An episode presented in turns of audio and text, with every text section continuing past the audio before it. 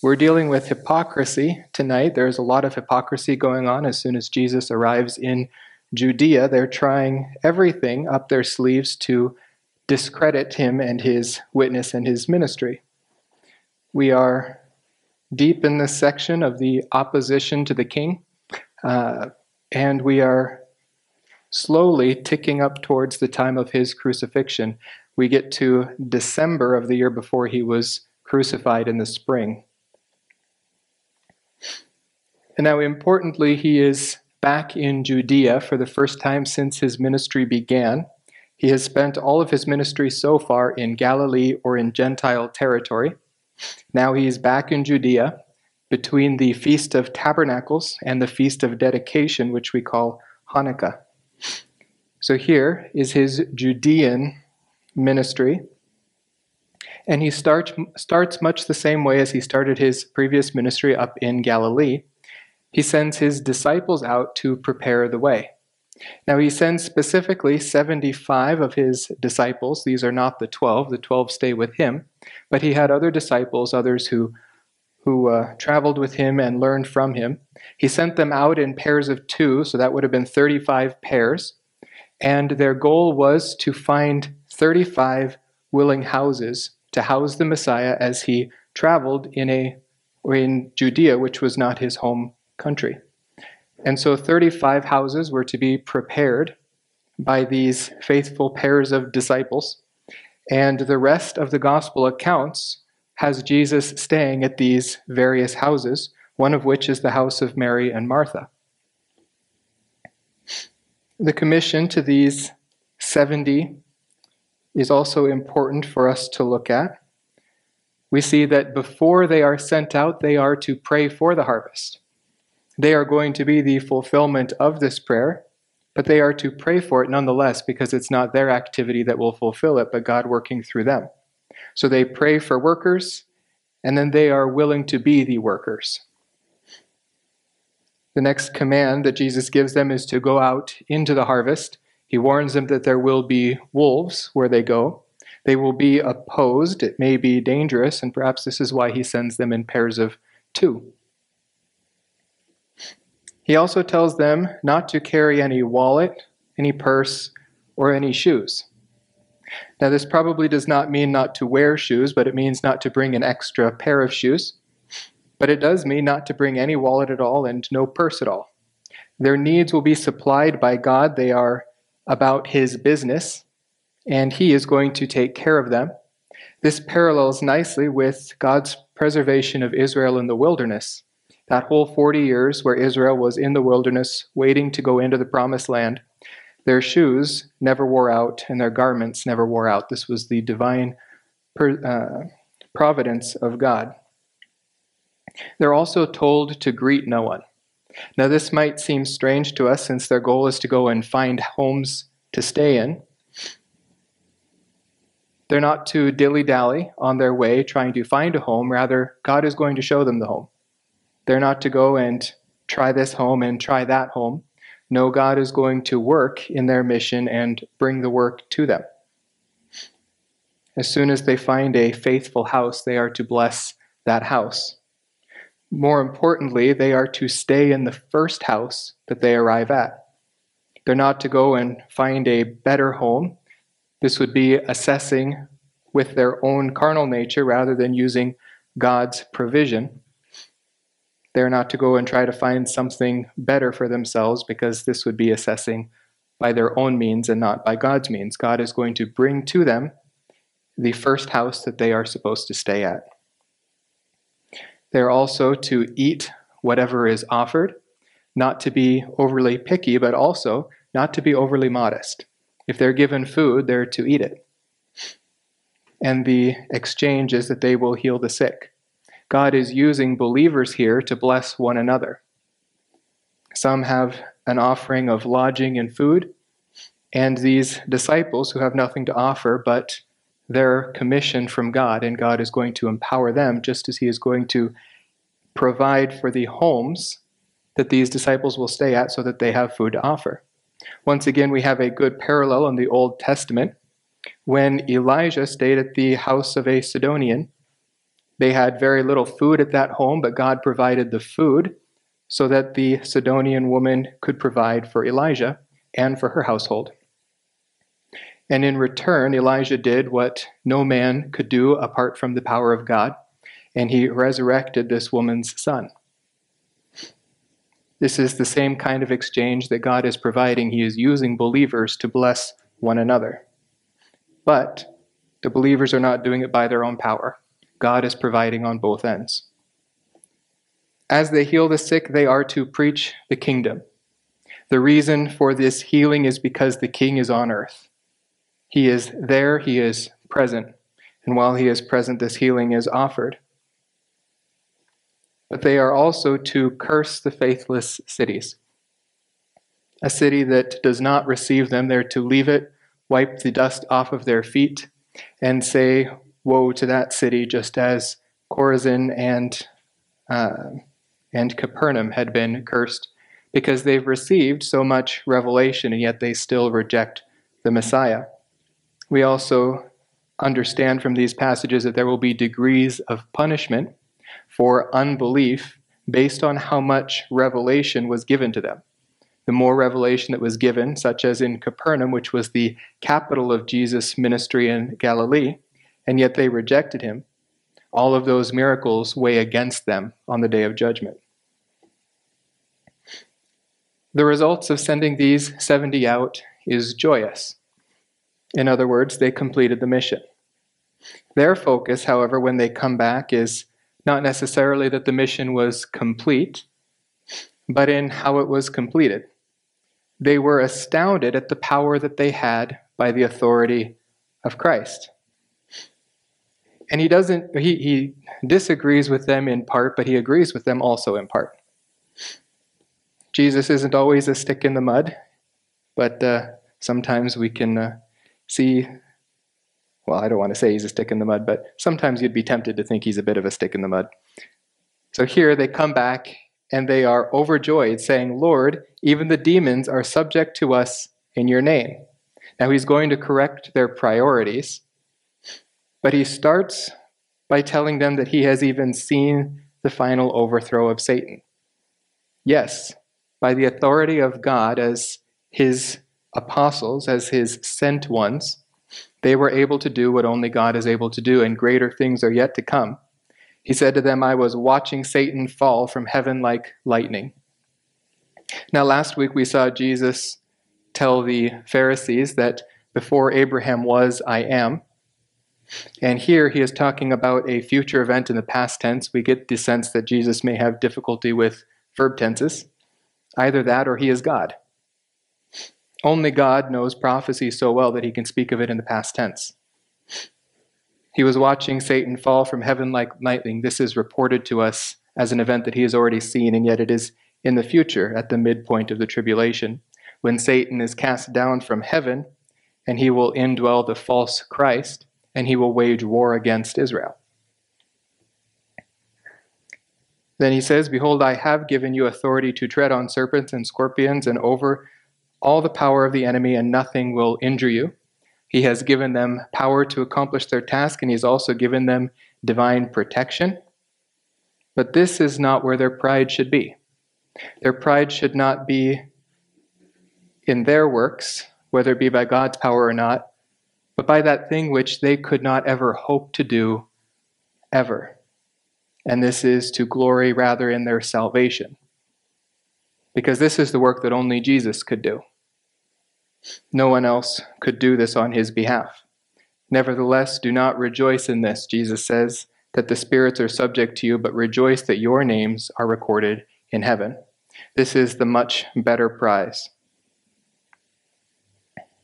After these 70 return, and they return having secured lodging for the next few months of Jesus' life, Jesus gives glory to God. Glory to God that he has hidden wisdom from the intelligent ones and given it to the infants. Once again, this, this uh, metaphor is not about the uh, unable to learn, but rather those who are dependent on God like children. Those who depended on God for their understa- understanding understood the Messiah when he came. Those who depended on their own intelligence did not understand Jesus when he came, and then he turns to his disciples and privately tells them how blessed they are since kings and prophets had longed to look at the things that they are witnessing, and they had not been able to see it. It's at about this time that a lawyer comes and uh, tries to trick Jesus or tries to test Jesus. Luke 10:25 a lawyer stood up and put him to the test, saying, "Teacher, what shall I do to inherit eternal life?" And he said to him, "What is written in the law? How does it read to you?" So the lawyer, who is an expert in the law, already has an idea in his head of how Jesus should answer. He's he's measuring up Jesus to his own intelligence and seeing if Jesus is as smart as he is. But he asks this question What shall I do to inherit eternal life? Now, this is in a Greek tense called the aorist, which is generally a past tense or a uh, unspecified but once for all action. He is wanting to know what once for all action he can do to receive eternal life. Now, later, when a similar question is asked, What shall I do uh, to be saved? Paul is going to tell Cornelius that all he has to do, or not Cornelius, a, a Roman centurion, that all he has to do is believe and he will be saved. Now, the same principle is here, but this man is not actually genuinely asking a question. He's trying to trick Jesus, and so Jesus doesn't answer the question. He uses a Jewish form of teaching and he answers by asking a question What do you say? What is your interpretation of the law regarding salvation. And so the man answers him, the lawyer answers, You shall love the Lord your God with all your heart, with all your soul, with all your strength, and with all your mind, and your neighbor as yourself. And Jesus said to him, You have answered correctly, do this, and you will live. Now, this is clearly teaching salvation by works, correct? Not at all. What the lawyer did not understand was he failed to keep absolutely every single stipulation that he just articulated. How is it that you love the Lord your God? He even said, with your heart, with your soul, with your strength, with your mind. None of these had he done. He was doing the outward works of the law. If you asked him where his righteousness comes from, he might say, from the law. And he would mean from keeping the law from doing the activities of the law. But it is impossible to please God without faith. Hebrews 11 tells us this very clearly. But even the demonstration of this, how do you love God? What's one way that you do that is by loving your neighbor. This lawyer tries to justify himself. Jesus says, okay, do this. And perhaps the lawyer realized that alone I can't claim salvation from because he knows he doesn't do this. So, in trying to justify himself, he's trying to uh, cut himself some slack, you might say. And so he says, All right, who is my neighbor? He knows he doesn't love everyone, but maybe he loves the circle that he, it's necessary for him to love in order to receive salvation. So Jesus tells him the parable of the Good Samaritan. Now, this one might hurt, considering the audience, the lawyer, who's an expert in the law. And this Good Samaritan, we all know the story, but the first two characters were a priest and a Levite, those who were central figures in the law, and who perhaps passed up this man who looked almost dead because they worried maybe it is a dead body we don't want to touch him, we'll be ceremonially unclean. Forget love, forget mercy. We have to keep the ceremony of the law.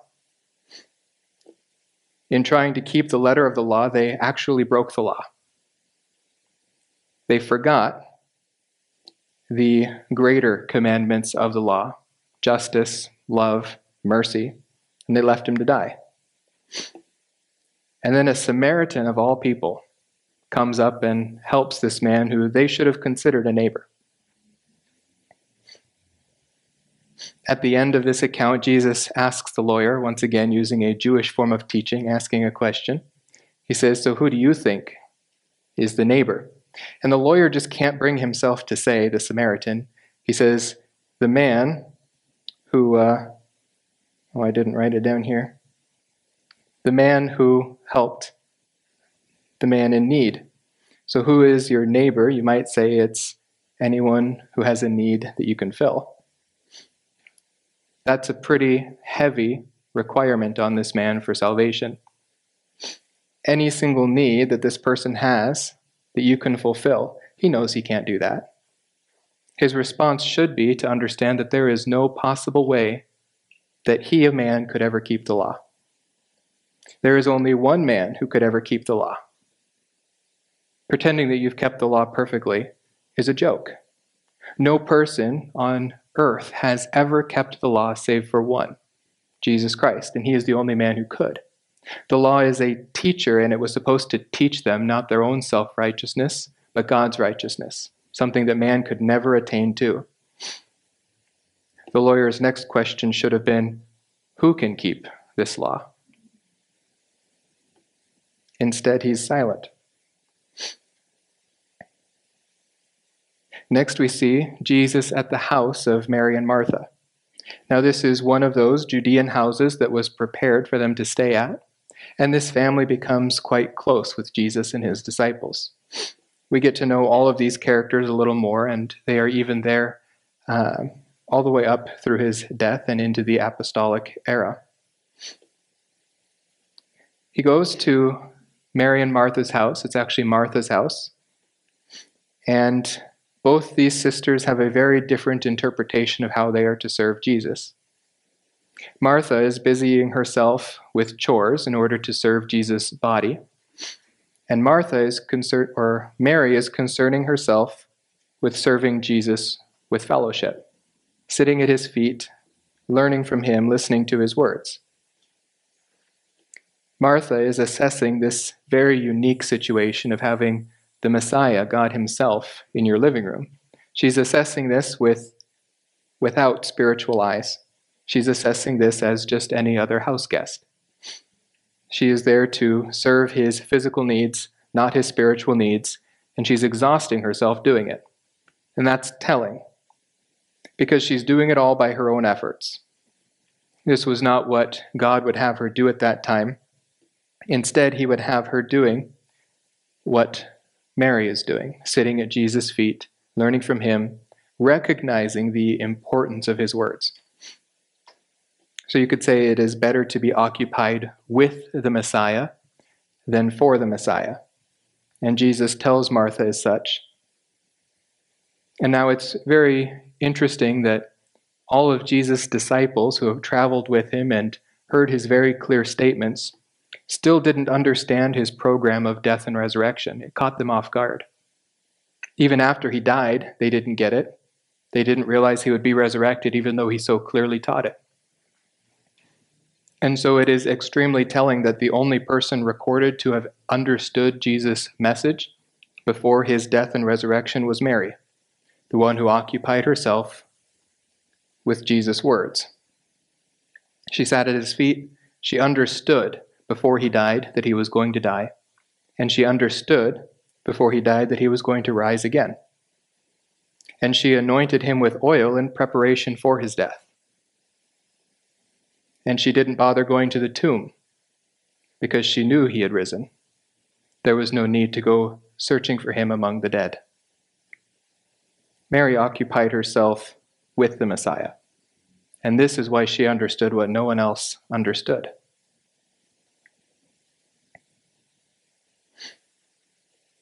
Now, just as earlier in this study, we saw that whatever happens to the messenger will happen to the Messiah. And we noted that what happens in Nazareth will happen in Galilee. Well, what happens in Galilee will happen in Judea. Just as Jesus was rejected in his home country, so he is rejected here in Judea.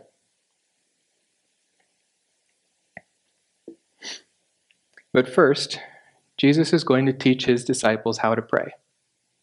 Now, they were present, or at least part of them, no, they were all present for the Sermon on the Mount. This was the first message that Jesus delivered after closing the apostolic group of 12. And in that message, he taught them how to pray. But here, his disciples, about a year and a half later, are asking him, Jesus, teach us to pray like John taught his disciples to pray. Teach us to pray like you. At this time in the history of Israel, they no longer prayed extemporaneously. They prayed only with, with uh, pre written prayers. Now, this has its place in worship, but this cannot replace prayer. Prayer is communicating back to God the truth that you know and the need that you have. So Jesus teaches his disciples how to pray, and he gives them seven steps, six steps. Yeah. First, to address the prayer to God the Father. This is to whom we pray. This is to whom we bring petitions. We're to focus on Him first, focus on His glory, sanctifying Him, recognizing who He is in comparison to us. Then we are to pray first for His will to be done. We know that any prayer prayed outside of His will will not be answered, and any prayer prayed in His will will be answered. The first thing we ought to occupy ourselves praying is for what we know of God's will. And here, he is telling them to pray for the coming of the kingdom. This is God's will, his future plan that he has detailed for us in Scripture. We have the details of what he plans to do in the future. We ought to know it, and we ought to pray for its hastening.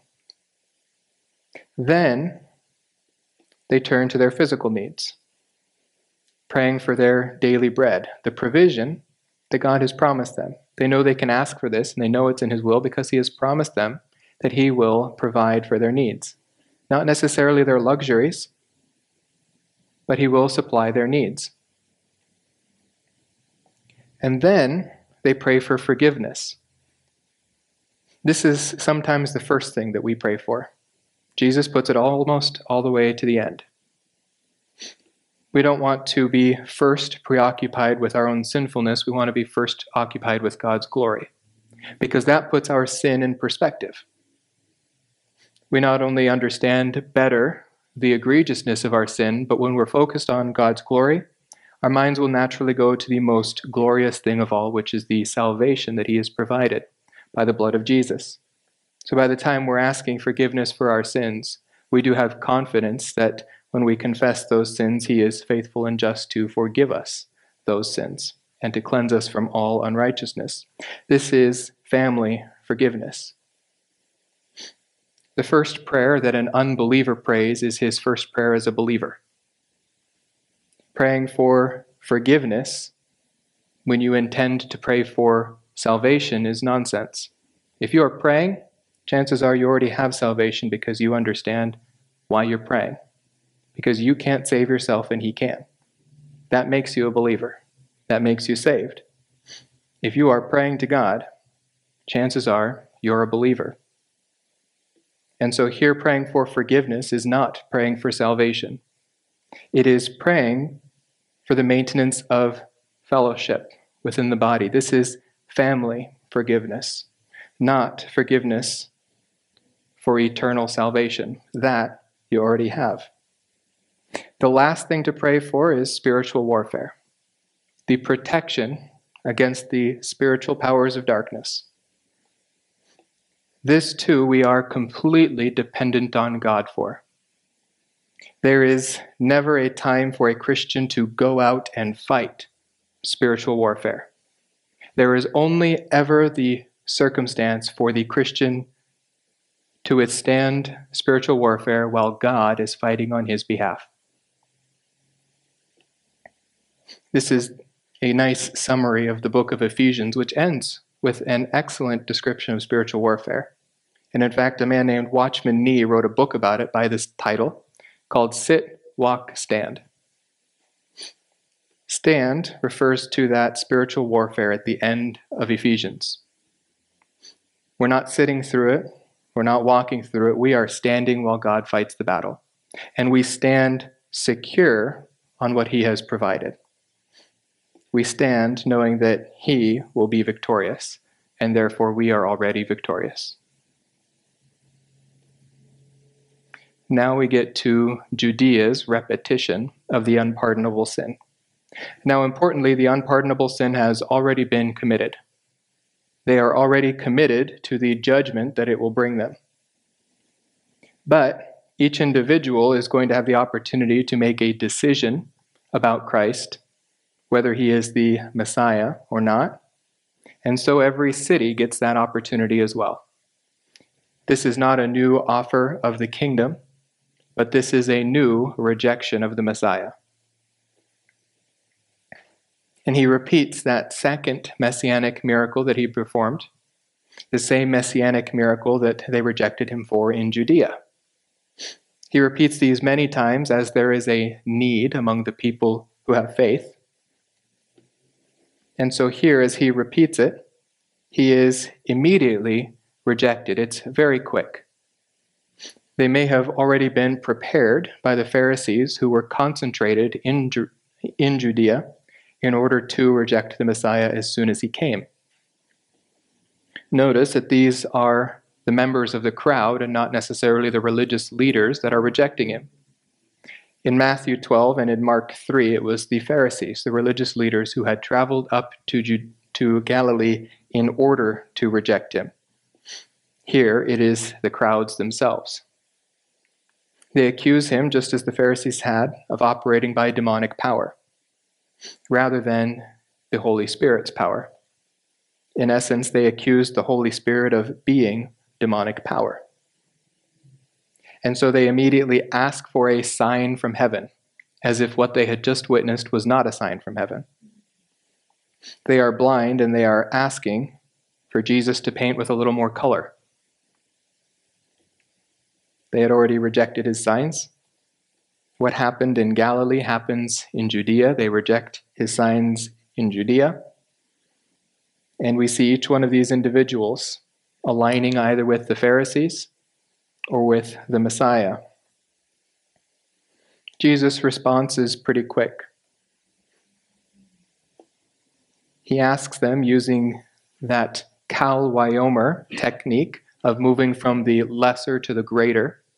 He asks them if he casts out demons by the power of demons, then who do their sons cast out demons by?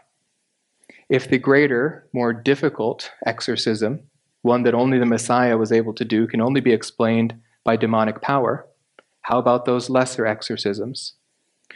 What keeps them from the accusation of being by the power of demons?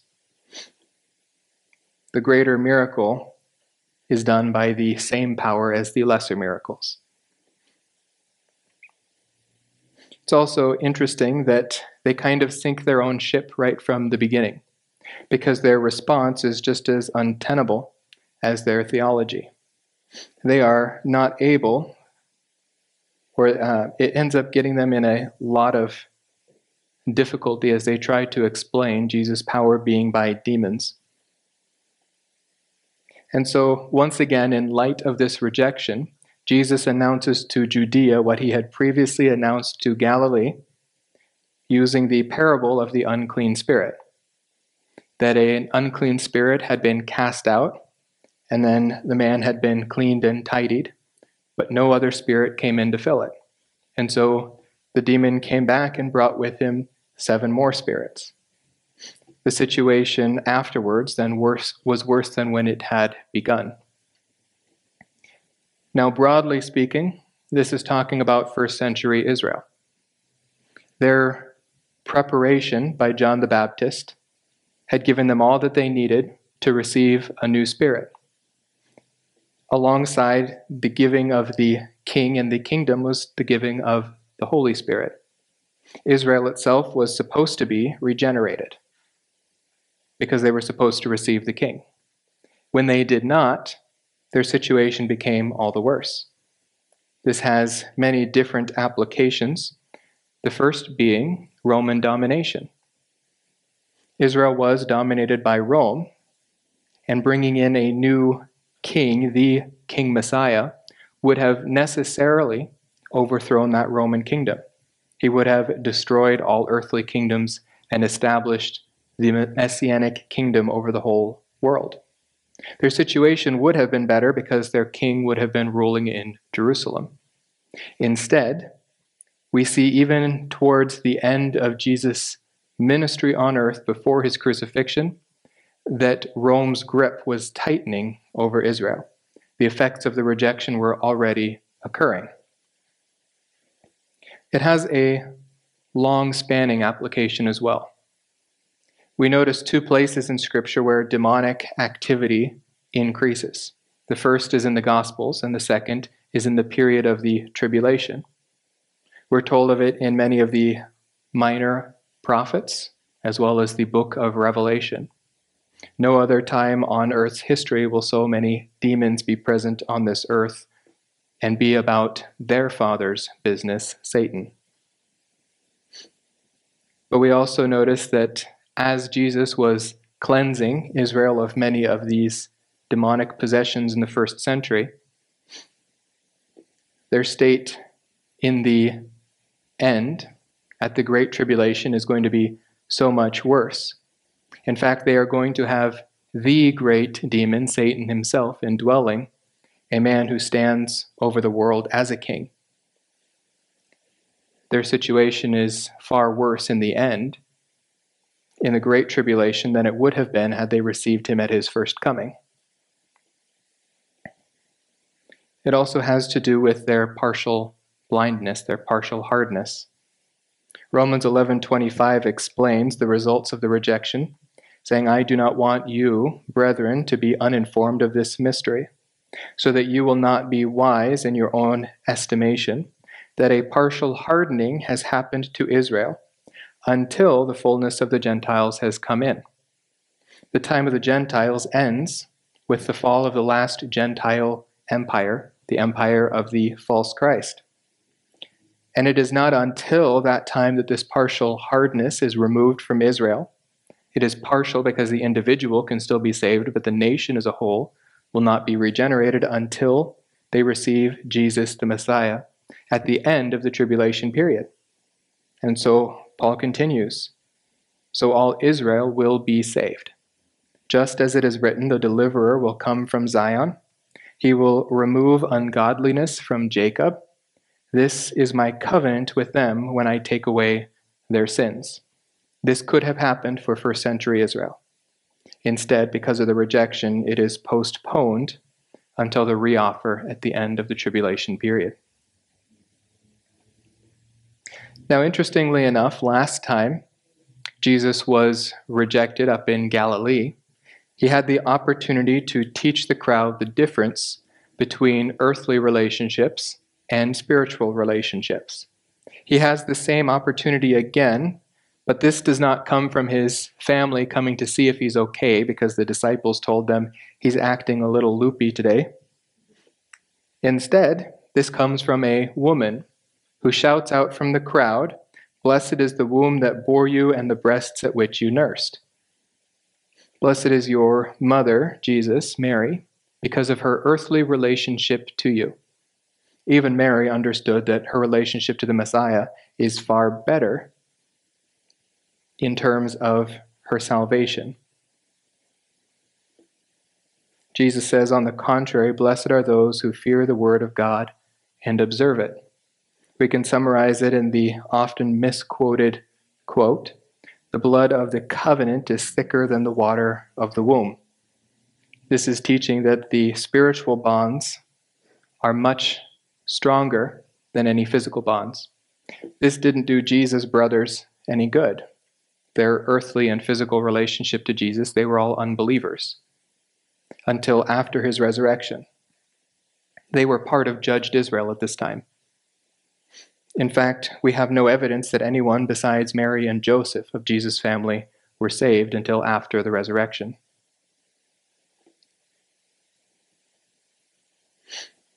And so Jesus then again tells them they are getting no sign but the sign of Jonah alone, which, as we remember, is the sign of resurrection after three days. Then he once again teaches them that there will be degrees of punishment based on the amount of revelation received. Nineveh had received little to no revelation from God. They had what was present in the Noahic Bible before the dispersion at Babel, and then they had the witness of Jonah. This was enough for them to repent, to turn to God, to believe in the one true God of Israel. And so they were saved.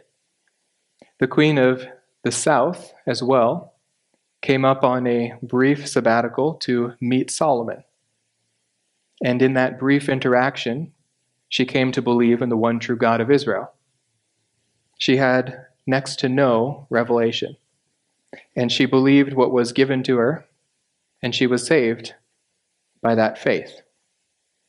Yet Israel, which has millennia of revelation, numerous prophets, the Messiah himself, the miracles of God, the witness of God, they rejected it all. And so Nineveh and the queen of the south, these Gentiles, will stand over first century Israel in judgment because these Gentiles received what little information they had with faith. And Israel rejected their vast quantity of revelation because of unbelief. Jesus then gets an invite to a lunch party. Now, this is not a lunch party that any of us would want to go to. The purpose was not to serve Jesus, but to trap him, to trick him, to try to catch him saying something that they could accuse him for. This lunch party is hosted at the house of a Pharisee. And immediately, when Jesus comes to dine with them, the Pharisee is surprised that Jesus is not keeping the oral law. Jesus is not washing his hands before he eats. Now, there are plenty of places that the Mosaic law tells one to wash its hands before eating is not one. This was a tradition that the Pharisees had added to the law, making it more burdensome than God had intended, and obscuring the righteousness of the law so that they missed the righteous Messiah. And so Jesus repudiates this Pharisee. He pronounces three woes against him for three specific reasons. The first is for focusing on the micro ethics of the law rather than the macro ethics of the law. He uses the example of tithing seeds, which they are supposed to tithe under, under the Mosaic law. Jesus is bringing this to the issue of the law itself because he is not accusing them of breaking the oral law because it has no bearing on them. But he is showing them you go to such extents to keep these micro expressions of the law, but they miss the righteousness of the law as a whole. They will tithe down to the very seed when they are pulling out their 10% for God, but they completely ignore the requirements for love, mercy, and justice. Their second woe comes from their self glorification. When they go into the synagogues, they try to choose for themselves the seats of glory, the best possible place to sit. When they go into the markets, their concern is for what greetings they'll get. They want everyone to recognize them as the glorious Pharisees. Their third woe is for their hypocrisy. Jesus says that they are like hidden tombs defiling Israel. A hidden tomb, if one were to walk over it, would defile someone ceremonially under the law. But you might not even know that you walked over a place where a person was buried. This is what the Pharisees were like. They were leading people to break the law without even knowing it, because they taught them falsely. And that did not keep them from breaking the law, it led them blindly into breaking the law. Now, there's a lawyer here as well. And this lawyer tells Jesus, as if he didn't know, You know, when you ridicule the Pharisee for doing these things, you're also ridiculing us. I don't know, maybe he expected Jesus to apologize. It doesn't seem to be the fact that he expected Jesus to pronounce three more woes on the lawyer, and in fact, these ones are a little harsher than the Pharisees. In other words, you want to go, I'll go with you. He pronounces a woe against these Pharisees for mandating their traditions on man, for elevating these traditions as if they were the Word of God, and for per- persecuting those who would not keep their traditions, claiming that they had broken the law of God. They had broken no law of God, they had broken the law of man the law of man that they had used to blind Israel from the true righteousness of the law. He also pronounces a woe for their rejection of the prophets. This is the rejection of the witness of the prophets in the Hebrew scriptures. He says, Your parents put them to death and you bury them. He says, Now they are guilty of all the blood of the prophets, all the way from Abel to Zechariah. This works out nicely in English. They are guilty from A to Z of all of the blood of the prophets. This was the first martyrdom in Genesis and the last martyrdom in the book of Chronicles, which was the last book in the Hebrew Bible. So for us, it would be like saying they're guilty from everything from Genesis to Revelation. It all is on them because they have all that revelation. They are responsible for it. And they will be judged based on the revelation they have received. And so they are guilty of rejecting all of these prophets. And lastly, he pronounces a woe on them from hiding the truth. They have distorted the law and replaced it with a man made law. This last section is a long series of Jesus teaching various lessons. It's a very important series, though, since these lessons are what Jesus' apostles learned and then taught the church. Jesus is training them for the establishment of the church in light of his rejection in Israel. Now, keep in mind that the church is at first going to be a Jewish body. He is preparing them to create a Jewish body into which Gentiles will be grafted in. The first lesson that he teaches them is about hypocrisy. All of this hypocrisy that they have witnessed here in Judea probably leads to this very important lesson. He is going to teach his disciples not to be like the Pharisees, not to be like those who rejected Jesus because of their hypocrisy. And so they are going to first be responsible to be honest. The means never justify the ends when the means are sinful. They are never to rely on lying in order to reach the intended end. Unfortunately, we do this, sinful men that we are. We know how things should look, and we see the fastest route to it being telling someone what they need to know that's lying. This is not how the apostles, how the disciples are supposed to operate. They operate in the realm of truth. It might be the long way around, it might be the hard way, but it is the godly way, and it will build a solid foundation. They will be trusted, and this is important because they are the emissaries of God. The next lesson on hypocrisy is whom to fear. They are not supposed to fear men who can only kill their bodies, but they are to fear God, who can take away their physical life, but who could also send them to hell. This is not teaching that God will send a believer to hell, but in recognition that God is the one to whom fear is rightly ascribed. They may be tempted to forego their witness because men threaten their lives. They should remember the life that God has given them, the eternal life that He paid for, They are not to fear man who can harm only the body, they are to fear God who can harm body and soul. God is also the object of faith.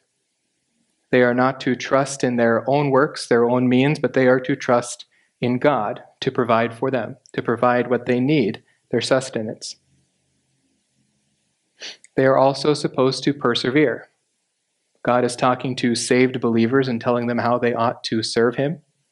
He is not teaching them how to keep their salvation. He is teaching them what to do in light of their salvation. Because they are saved, because they have been called, go and do this. They are told to maintain their witness, to confess him before men, and then he will confess them before the angels. This is looking forward to rewards. When our rewards are announced at the judgment seat, that announcement will be before the host of angels. He also tells them not to follow along in the unpardonable sin. Being that they are believers, they are safe from the eternal consequences. They will not perish eternally, though they may lose rewards, but they are in danger if they follow along with the apostate Israel. They are in danger of the physical judgments of 70 AD. I've said it multiple times before, but that is one of the main themes of the book of Hebrews. Get out of Jerusalem. Stop acting like the Jews. You are Christians, the book of Hebrews.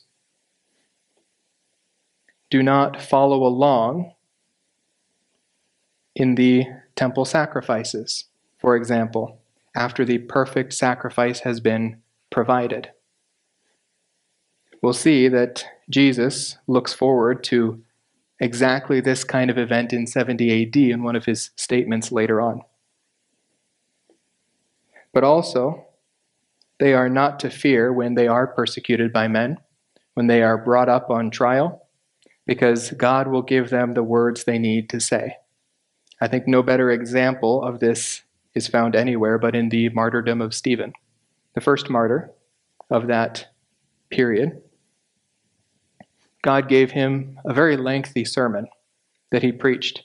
And he preached all the way from Genesis to the end of the Gospels, telling them exactly what they as Israel had missed, that they had missed their Messiah. He didn't come up with these words, God gave them to him. In fact, Stephen listened to all of the lessons of this teaching that Jesus taught on hypocrisy. The next lesson was on covetousness.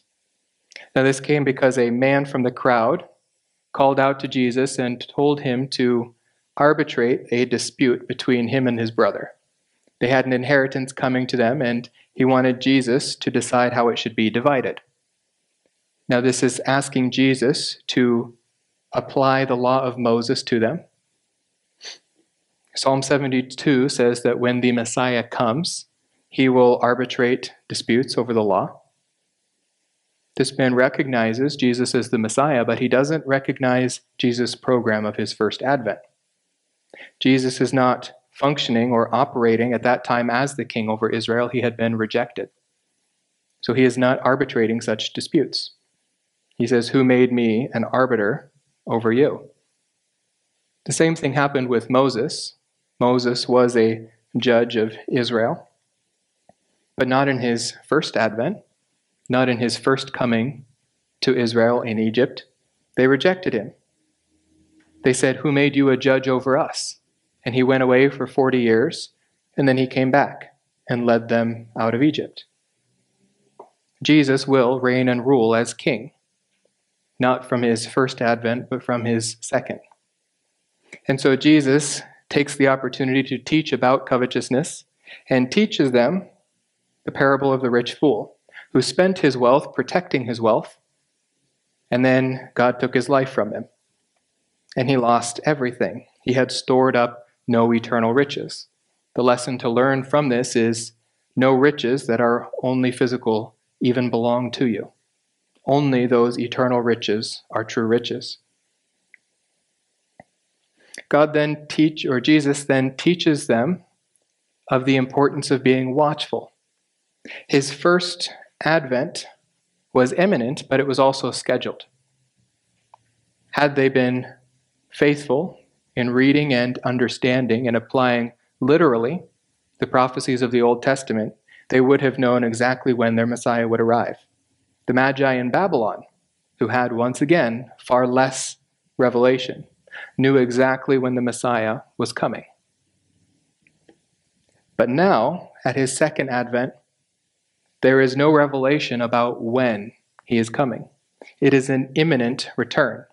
They are to be watchful as they go about serving him in this capacity while he is away. They will be rewarded based on their watchfulness and based on their faithfulness.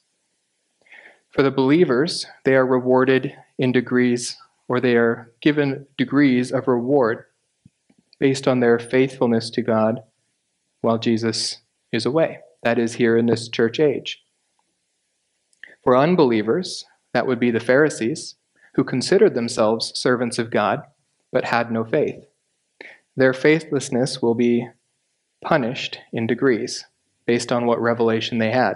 And this would go for any who claim to be servants of God but have never truly believed in Him, who have never trusted Him for salvation but seek to make salvation for themselves by their own efforts.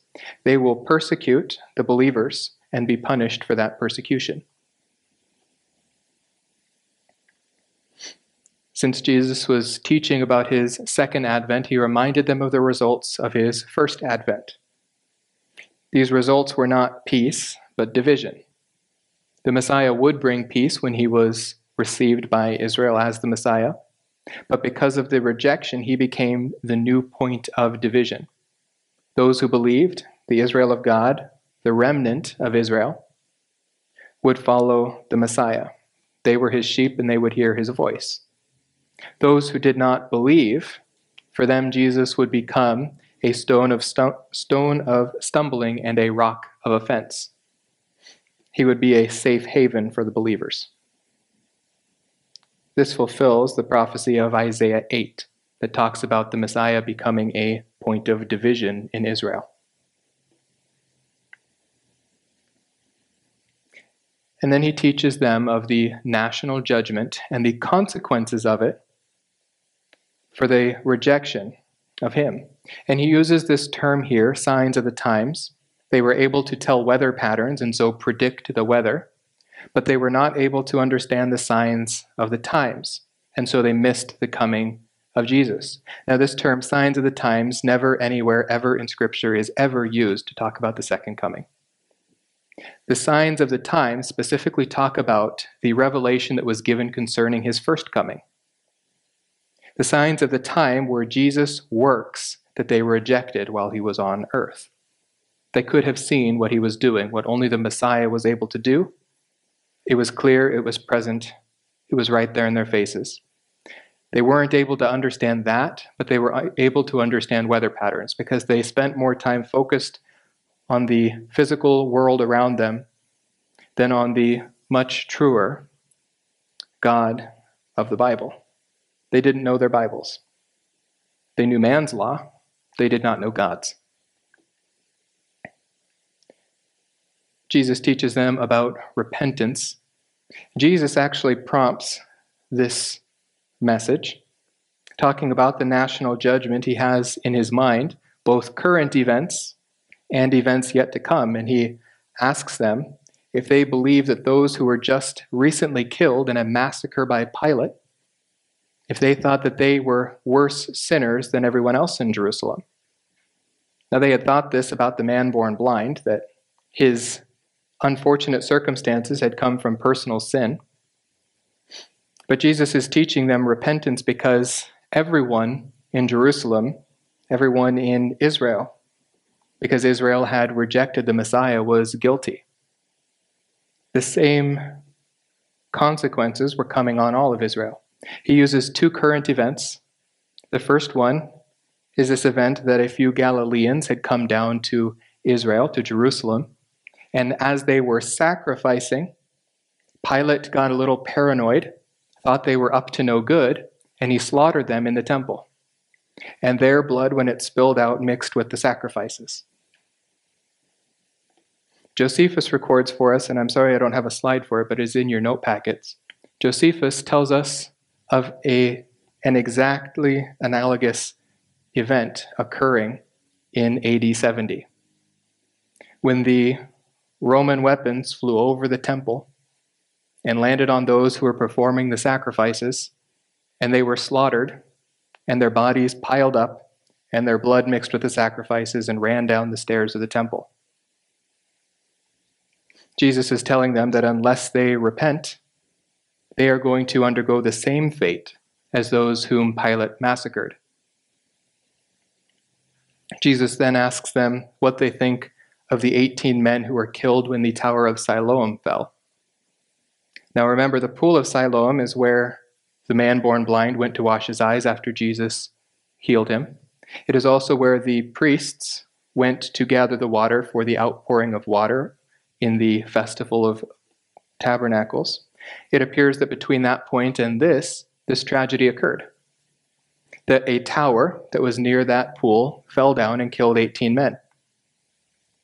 There is also another record in Josephus' records of the wars of Israel, where Rome weakened the base of the towers, and the watchmen who were on them fell, and it crushed those watchmen.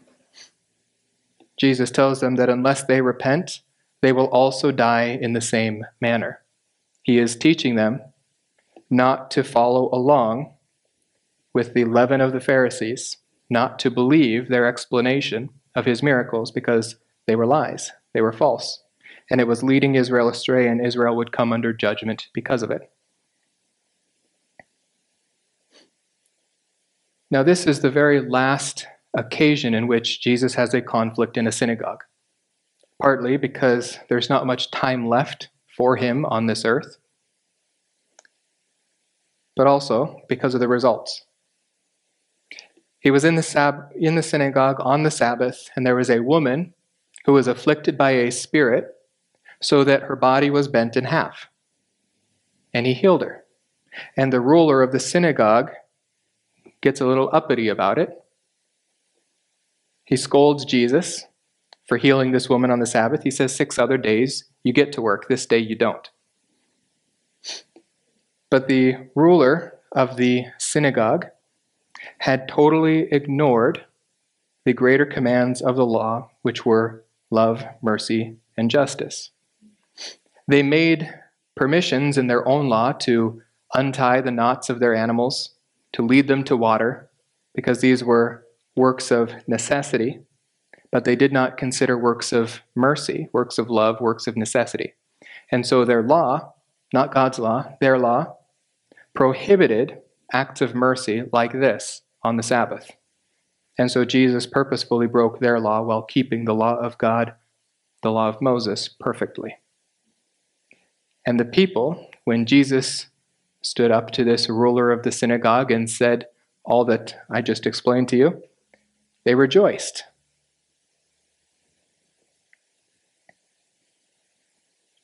And then Jesus teaches them using two parables that he used last time he was rejected the parable of the mustard seed and the parable of the leaven. If you want to look back at uh, notes number 11, you can see the bigger explanation of this. But the parable of the mustard seed essentially teaches that the law had grown to such a vast and monstrous size that it harbored the workers of Satan within it. And then the leaven, often referred to as the leaven of the Pharisees in Luke and Matthew, was introduced into the Old Testament, into the Hebrew Bible, and so corrupted the whole Bible. It was no longer the Word of God, it was the Word of man that man had corrupted.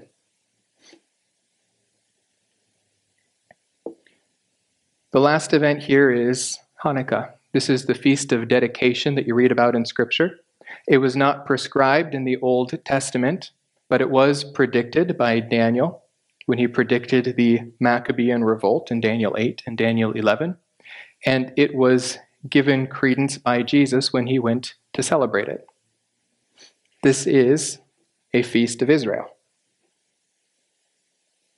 Now, at this feast of dedication at Hanukkah, Jesus was walking in the east portico of the temple, and some of the religious rulers came up to him and said, Stop leaving us in suspense.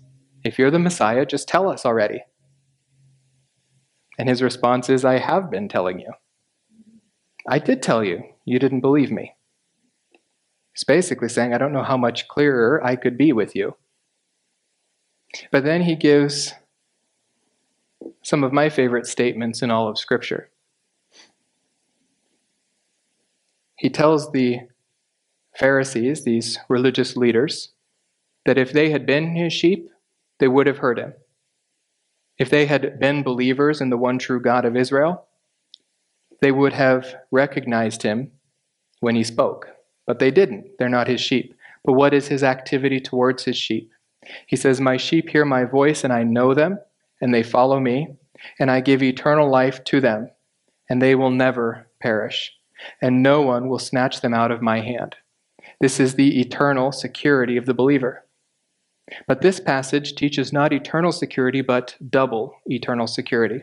Because not only is it impossible to snatch the sheep of Jesus out of his hands, but it is also impossible to snatch him out of God's hands. He says, My Father who has given them to me is greater than all, and no one is able to snatch them out of the Father's hands. We are in the double grip of God the Father and Jesus Christ, the shepherd. No one can take us out of his grip. All those who come to him in faith will be saved and secured eternally in him. All right, next week, Luke 13 through 19. Get ready. John 10 through 11, Matthew 19 through 20, and Mark 10.